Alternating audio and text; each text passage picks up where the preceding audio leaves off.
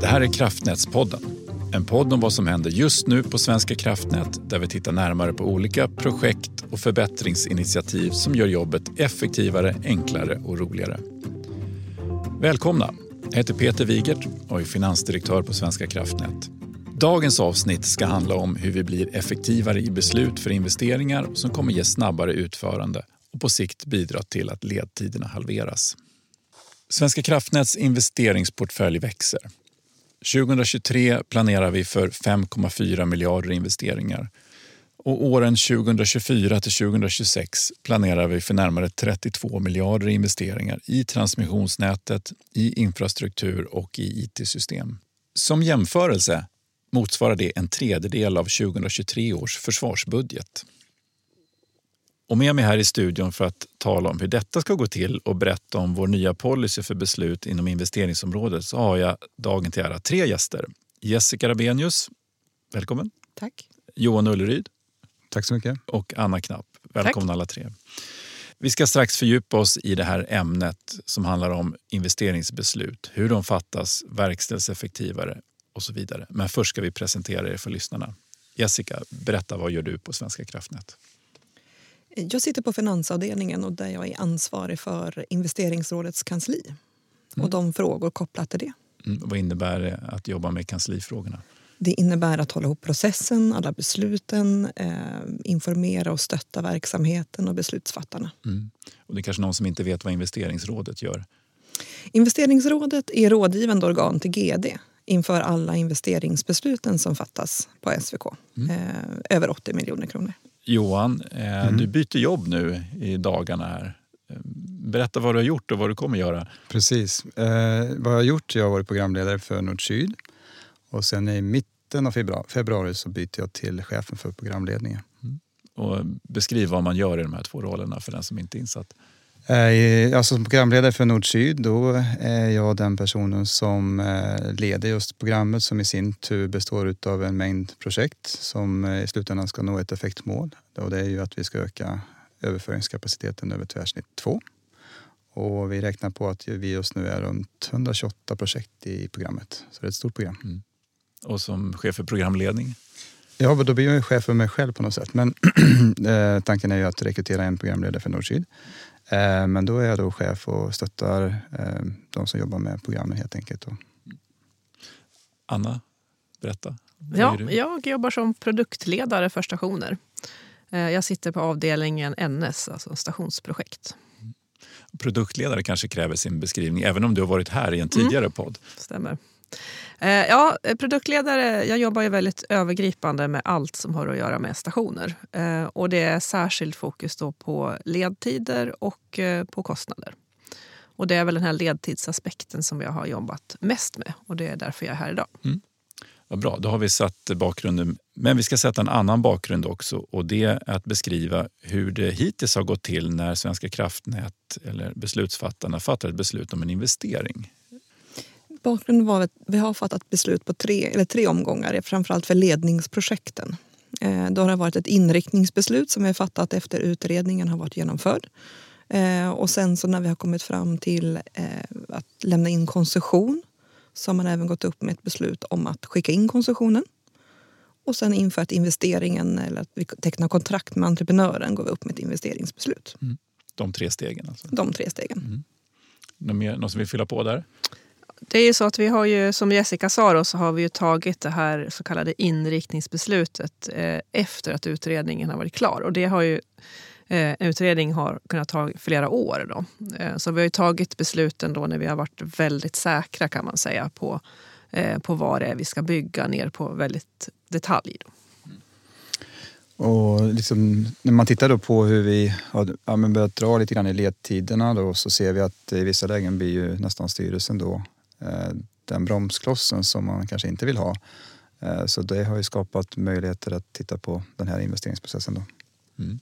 Då har vi historiken. Och för, för, att förklara vilken typ av beslut det handlar om. Vilka volymer är det på den här typen av beslut som, som går upp till GD och styrelse? Hur, hur stora projekt är det? Och hur stora beslut? De som går upp till styrelsen är eh, generellt över 400 miljoner. Såvida de inte är strategiska Eh, strategisk karaktär. Eh, men de kan ju då vara uppåt, eh, ja, det finns ingen bortre gräns. Nej.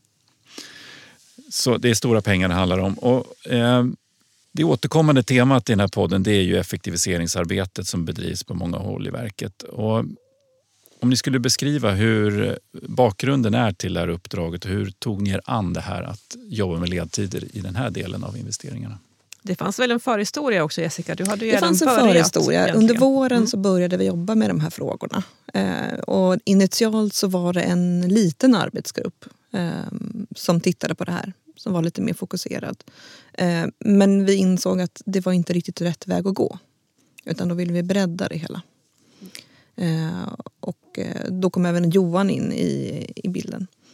Eh, och leda den arbetsgruppen och vi formaliserade oss med en styrgrupp också. Och jag kom ju in då i och med att vi samtidigt, då, som de flesta känner till, har jobbat med en ny process. Och jag kunde ju se då att eh, för att kunna jobba enligt den nya processen så var vi tvungna att ändra i den nuvarande beslutsordningen. Eh, som för att kunna möjliggöra den här processförändringen då, i nya arbetssätt. Man ska väl säga det också Jessica att den här gamla beslutsordningen var ju inte riktigt, eh, hade ju inte den struktur som våra eh, våra policy och dokument har idag. Så det var ju också en drivkraft att helt enkelt göra en bättre, en bättre ordning. så att säga. En bättre ordning med möjlighet att förnya och uppdatera. Ja. Och bättre styrning. Men man kan väl tänka sig då att vi, vi gjorde några provskott på våren 2022 men man såg ju också komplexiteten i det här. Och, och det ledde ju också till att vi drog igång ett mer tvärfunktionellt eh, arbete. Eh, så jag gick in som projektledare. Har ingenting koppling till programledare Nord-Syd men, men eh, jobbade med den här tvärfunktionella starten då där vi plockade upp som Anna säger, det var kompetenser från flera olika håll. Eh, och började ett eh, rätt så tydligt förankringsarbete, eh, ja, framförallt med divisionschefer innan vi liksom sätter igång eh, arbetet och eh, målsättningarna så att säga. Så att, eh, vi breddade det rätt så rejält där under augusti 2022. Då. Vad var, vad var viktigt i det beslutet att bredda? Nej, men vi såg att det var många beröringar. Eh, det var ju som du säger Anna, att, att eh, man ser att det hänger ihop med så mycket annat som händer på verket. Men eh, allt syftade egentligen på att, att jobba med ledtiderna. Och, och där hade ju mycket inom stationsdelarna hade kommit rätt långt jämfört med kanske ledning vid det tillfället. Och, eh, hade mycket ja, men synpunkter faktiskt på beslutsordningen eh, ja, men ordningen som sådant. Och, att det fanns eh, så mycket mer potential för att kunna liksom, springa fortare. Ja. Eh, Speciellt då när antalet eh, också projekt som vi ser framför oss ökar i den takten vi har i vår prognos. Då. Men jag tyckte det var viktigt att få in ett brett, brett med kompetens och få in flera olika perspektiv från verksamheten. Då kanske ni kan berätta lite om liksom det generella kring förändringsarbetet här utan att vara specifika just den här frågan. Vi kommer komma tillbaks till, till själva sakfrågan att ta bort ett beslut och, och vad det leder till. Men med själva förändringsarbetet, om det finns några medskick eller lärdomar från det. Jag tror att i det här fallet det som var framgångsrikt var att det var väldigt tydligt eh, Eh, mål vad vi skulle göra och eh, framförallt var tiden väldigt tydlig att det här skulle gå med rätt så hög hastighet. Eh, I- början kändes det som att det var faktiskt rätt okej innan man dubbelklickade på det och insåg att det här är ju väldigt mycket beroenden. Ehm, så, så den delen var, var väldigt påtaglig och viktig. Ehm, men som sagt, den andra, vi tog rätt mycket tid i början och verkligen förstå eh, kopplingen och även just den här förankringen som jag pratade innan om att, eh, att få till det med resurserna, att få, ja, men få eh, tid i kalendern helt enkelt för att kunna göra det.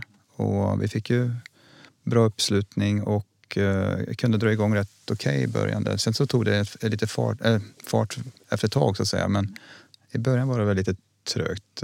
Men sen kom vi igång. Men, men det är just det här att det är så mycket som pågår på verket. Då. Hur, hur får det här lilla förändringsprojektet tid i kalendern för att eh, komma i mål? Då? Så att, eh, det fanns ju mycket sånt som planerades. Så ett litet projekt. Samtidigt säger du Anna att det här, om den här beslutsordningen hade levt kvar, den gamla, så hade det stoppat upp Det ledtidsförkortningsarbetet. hade stoppat upp den nya processen. så att säga. Vi hade inte kunnat jobba som det var tänkt då, enligt den nya processen. Så för mig var det oerhört viktigt att få det här på plats. faktiskt de, alla som jobbade med att, eh, den sammanslagna processen då när vi slår ihop de här två faserna. I och med att det så tydligt var definierat eh, eh med det här beslutet liksom mellan faserna så gick det ju inte att, eh, gick inte att jobba så om man inte hade tagit bort det här, eller ändrat beslutsordningen.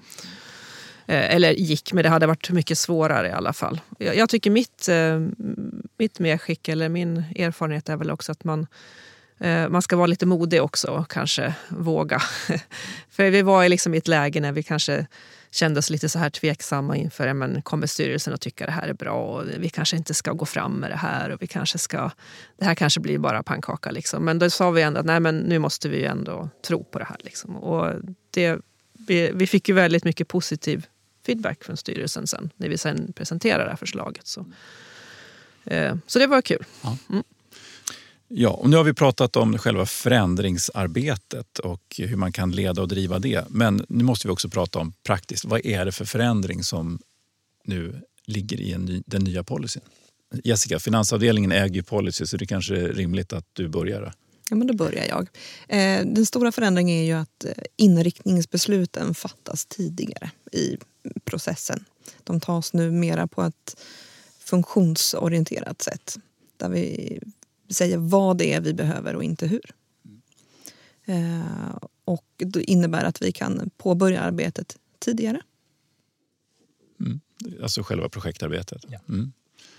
Vill ni kommentera det på något sätt? Ja, jag kan kommentera lite att det var ju det här som jag såg som det stora hindret så att säga. För att vår gamla ordning sa då, eh, la fast väldigt mycket saker som skulle vara gjort innan inriktningsbeslutet. Vi skulle ha gjort en genomförbarhetsanalys, vi skulle ha gjort systemanalys, fullständig kalkyl, egentligen väldigt mycket detaljer skulle ha varit klara innan vi tog det här beslutet.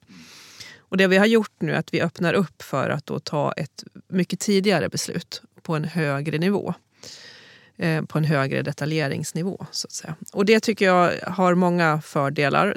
Förutom att vi då kan så att säga, jobba med det nya arbetssättet där vi jobbar med det här utredningsarbetet och förberedararbetet parallellt så eh, flyttar vi också fokus tycker jag. Det blev väldigt mycket fokus på det här interna beslutet i projektet. Eh, det drog mycket tid och energi.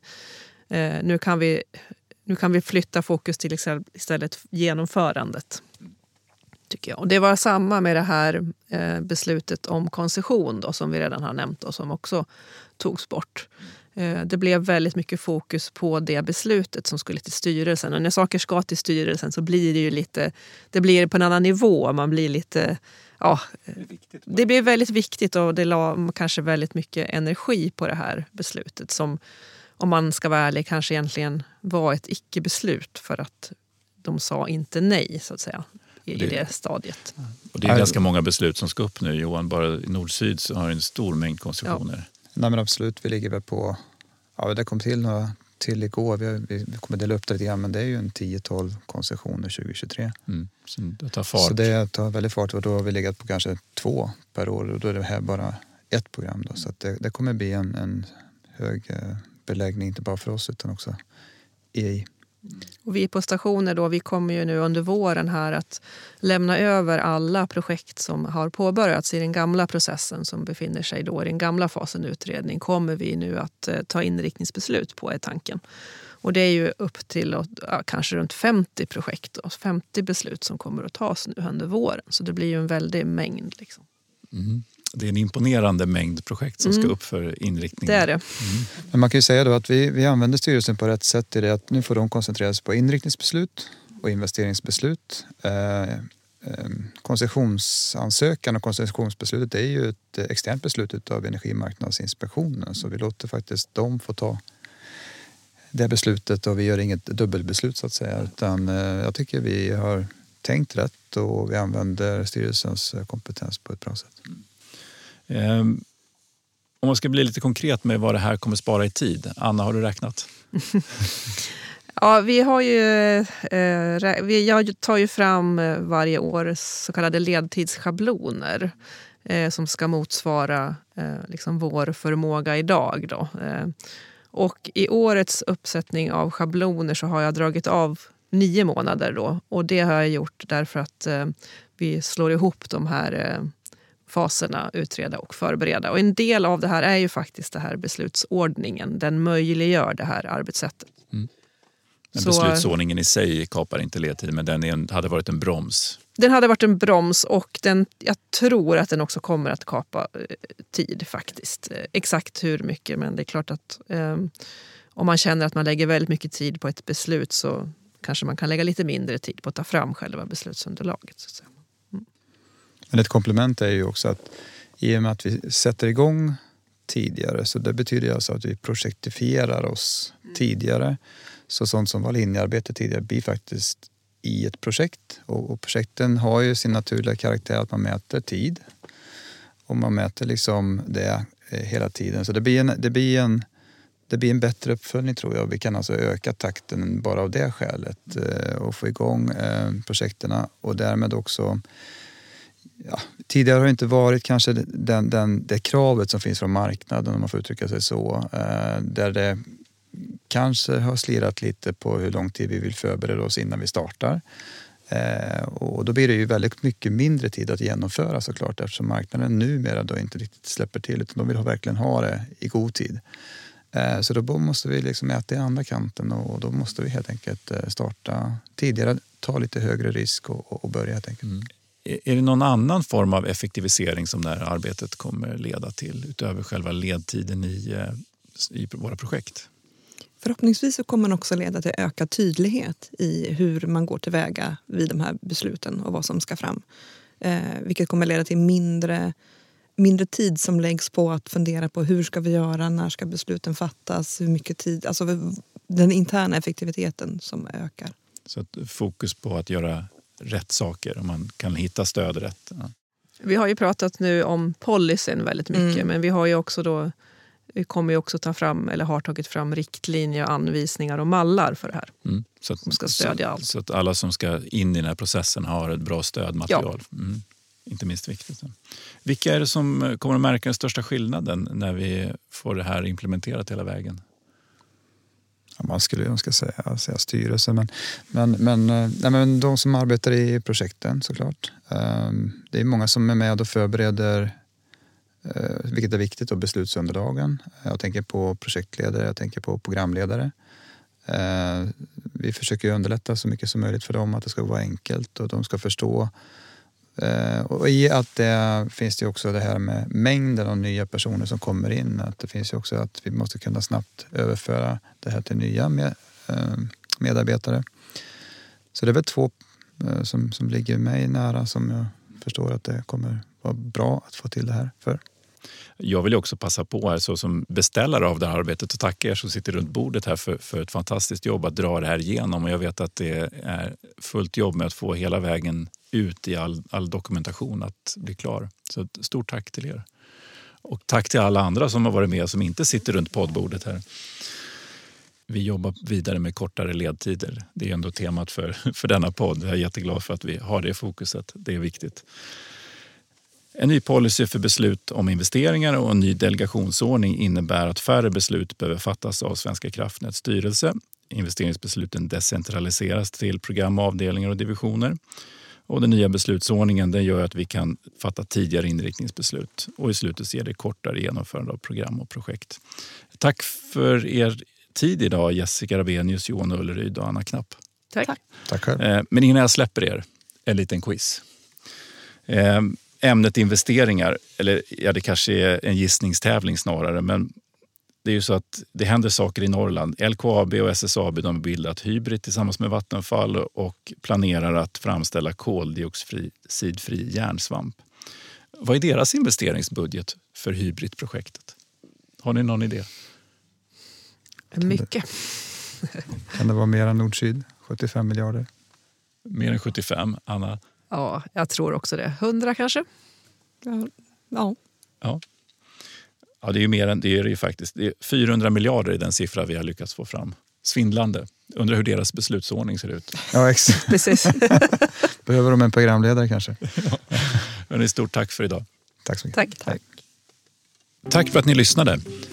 Vi återkommer snart med ett nytt avsnitt av Kraftnätspodden.